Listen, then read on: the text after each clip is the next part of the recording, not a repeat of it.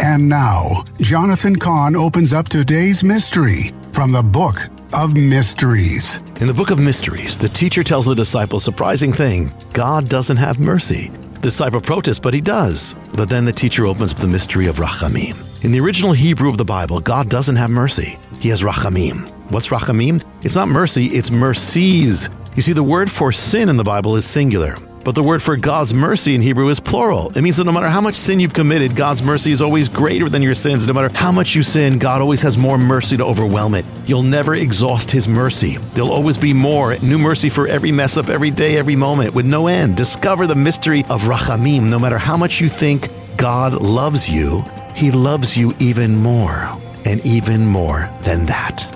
That was just a taste of the Book of Mysteries, now available online and wherever books are sold, and at mysteriesbook.com. That's mysteriesbook.com.